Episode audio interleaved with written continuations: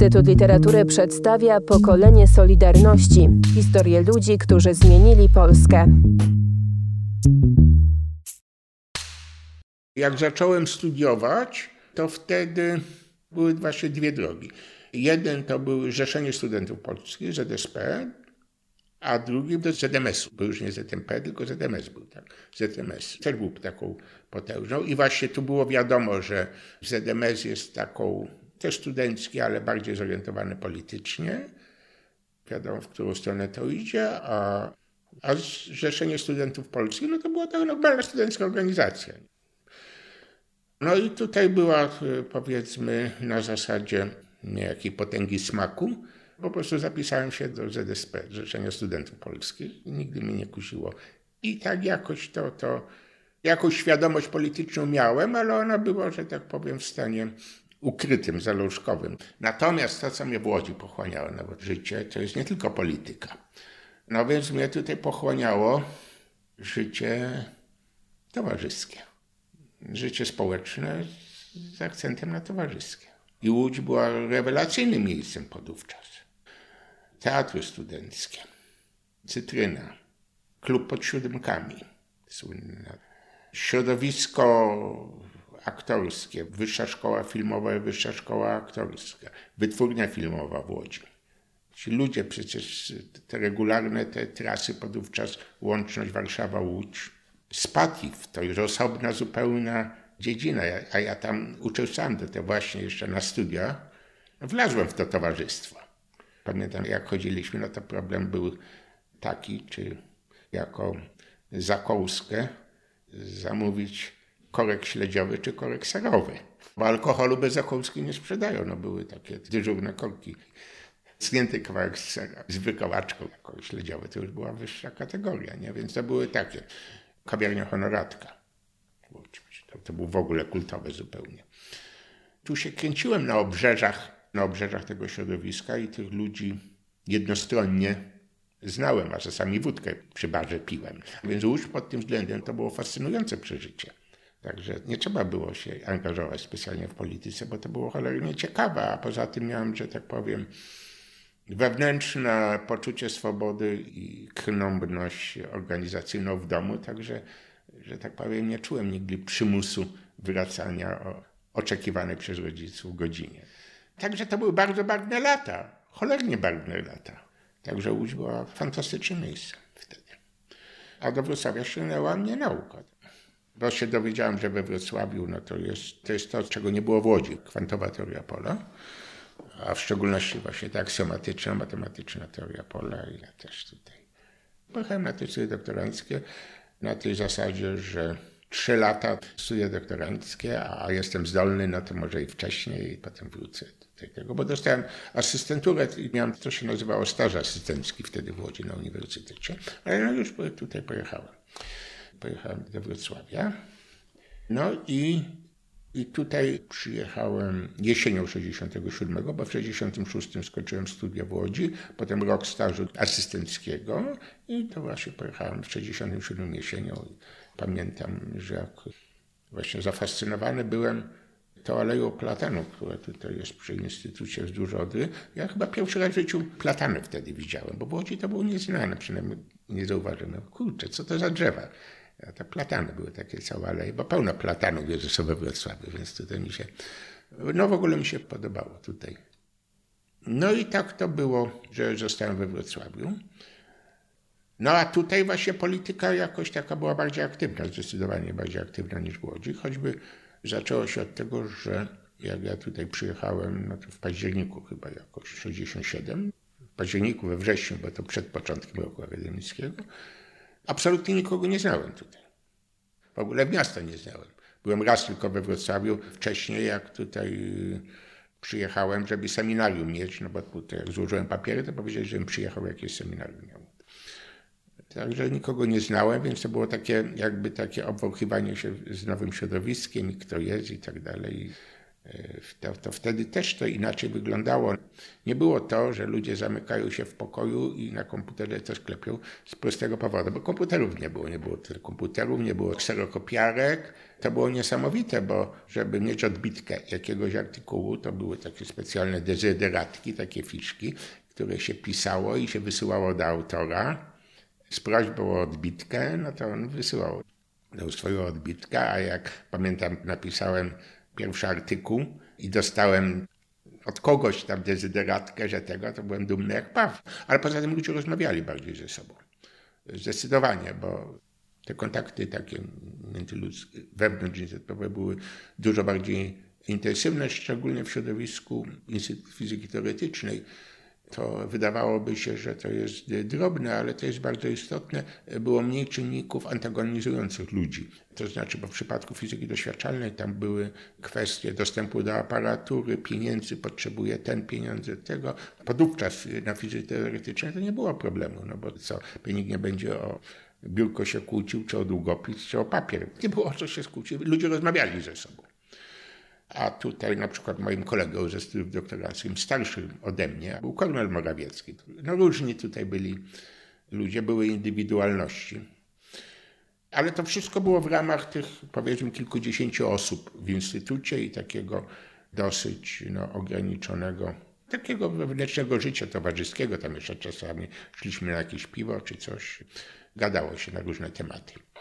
Takim wejściem na głębsze wody był marzec sześćdziesiąty ósmy. Marzec sześćdziesiąty ósmy, to był strajk. Strajk studencki na Uniwersytecie Wrocławskim. To było bardzo nagłośnione.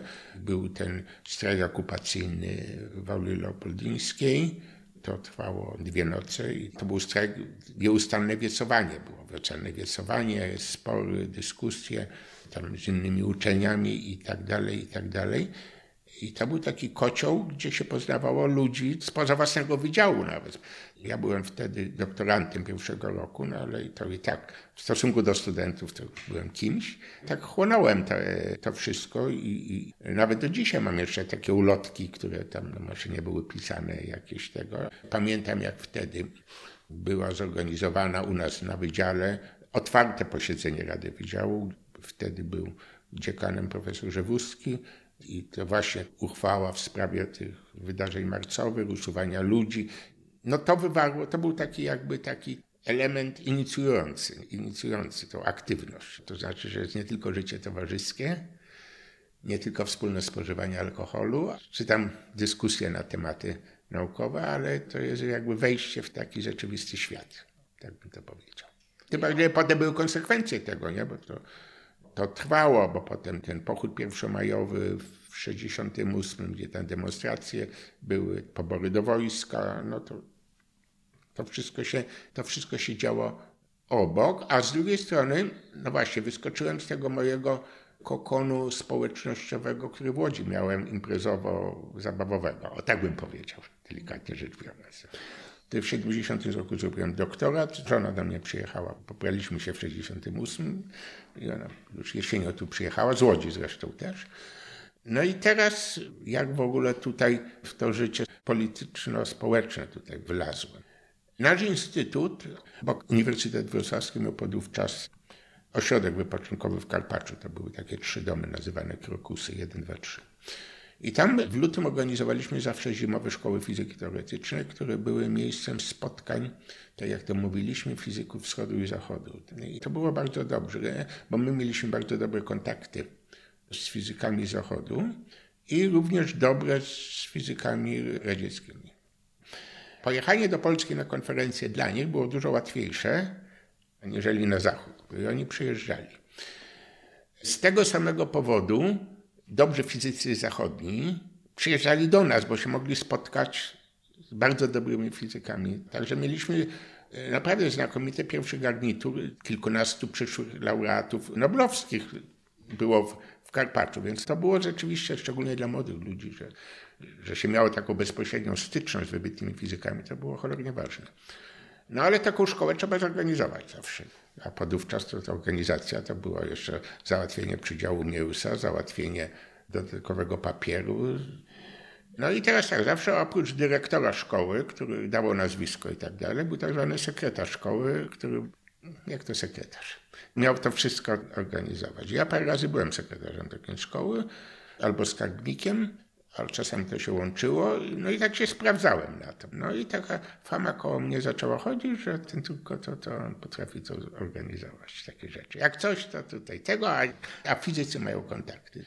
No i teraz w tysiąc dziewięćset siedemdziesiątym trzecim roku, też byłem po doktoracie, w tysiąc dziewięćset siedemdziesiątym trzecim roku powstała idea, Uniwersytet Jagielloński organizował szkoły języka i kultury polskiej dla Polonii zagranicznej. To było, było takie towarzystwo współpracy z Polonią zagraniczną pod tytułem Polonia i oni to robili, tą szkołę, jak ktoś miał korzenie polskie, przyjechali na parę tygodni, uczyli się języka, kultury, wycieczki i taka impreza. No i powstała idea, żeby takie coś we Wrocławiu też zrobić, bo tu kamienie po polsku i tak dalej. Pomysł był dobry, ale kto to ma zrobić? Kto to ma zrobić? No i tak, żeby ktoś, kto ma jakieś takie doświadczenie organizacyjne, bo, no, bo musi się sprawdzić, że musi być to jakoś to, może kontakty zagraniczne, doświadczenie i tak dalej. Tam widocznie rektora, rektorem był podówczas Marian Orzechowski. Ktoś mi powiedział, że a tutaj u nas jest taki doktor młody, on u nas te szkoły zimowe, to może on by tutaj dyrektorem ewentualnie. No i dostaję, że tutaj pan rektor. Pierwszy raz byłem w gabinecie rektorskim, młody doktor. On mówi, że wie pan, no bo tutaj jest taka tego, no czy bym ewentualnie, mówię, no ewentualnie tak, ale jest taka sprawa, że ja za rok czy za półtora tam będę chciał jechać do Niemiec, do Karlsruhe, do D A A D, Deutsche Akademische Auslandslinis, bo tam dostałem stypendium i dołem, mówię, mogę tą szkołę zrobić w przyszłym roku, no ale potem to będę jednak wyjeżdżał, bo mi przez rok w kraju nie będzie. On mówi, no dobrze, ale to niech pan zacznie, pełne poparcie i tak dalej. No i nagle fizyk teoretyk stał się dyrektorem Szkoły Języka i Kultury Polskiej. No i się zabrałem za to. I teraz, żeby było trudniej, to jeszcze było zadanie takie, że my mieliśmy być nastawieni na Polonię niemiecko- i francuskojęzyczną. No i teraz tak, dobrych wykładowców, tłumaczy, materiał. Musiałem powołać, zorganizować jakąś radę programową, no bo fizyk tam umiejętności organizacyjne nie zrobił programu, więc absolutnie niebanalne. Jako przykład pani podam, że na pewnym etapie były potrzebne matryce do powielaczy, żeby te materiały szkolne, bo matryce białkowe, takie coś. To było niezbędne. Nie było wtedy kserografów. Te matryce były ściśle reglamentowane. Uczelnie mają przykład. Idę do wydawnictwa uniwersyteckiego, czy mogą... No tak, oczywiście możemy wydrukować, ale czy ma pan matrycę? Idę do rektora, mówię, panie rektorze, on mówi, no nie ma uniwersytetu, bo wszystko go dysponowane, ale ja zadzwonię do Komitetu Wojewódzkiego. To może do, sekretarz do spraw nauki.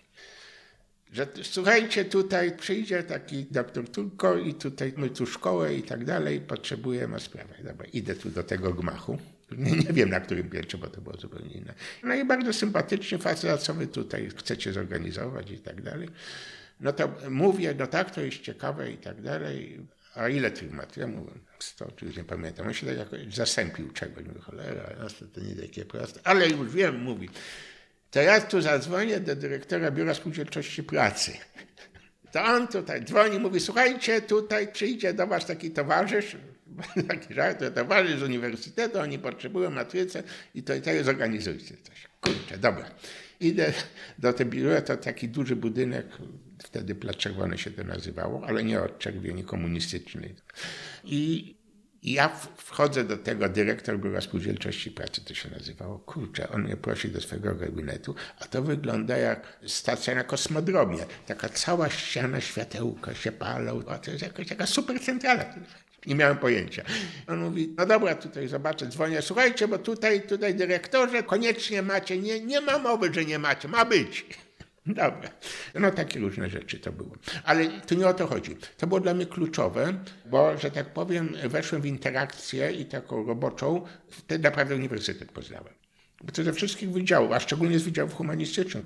Bo po pierwsze wykładowcy, całkiem jak na ówczesne warunki, niezłe pieniądze za to były jakieś takie. Potem cholernie trudno było znaleźć tłumaczy jeszcze, żeby te wykłady były tłumaczone, bo jeszcze ze znajomością języków było bardzo różnie. ale w każdym razie szkoła się odbyła. Poznałem masę ludzi, no i na uniwersytecie stałem się niejako znany, rozpoznawalny zupełnie. Pokolenie Solidarności. Cykl podcastów przygotowanych przez Instytut Literatury w Krakowie.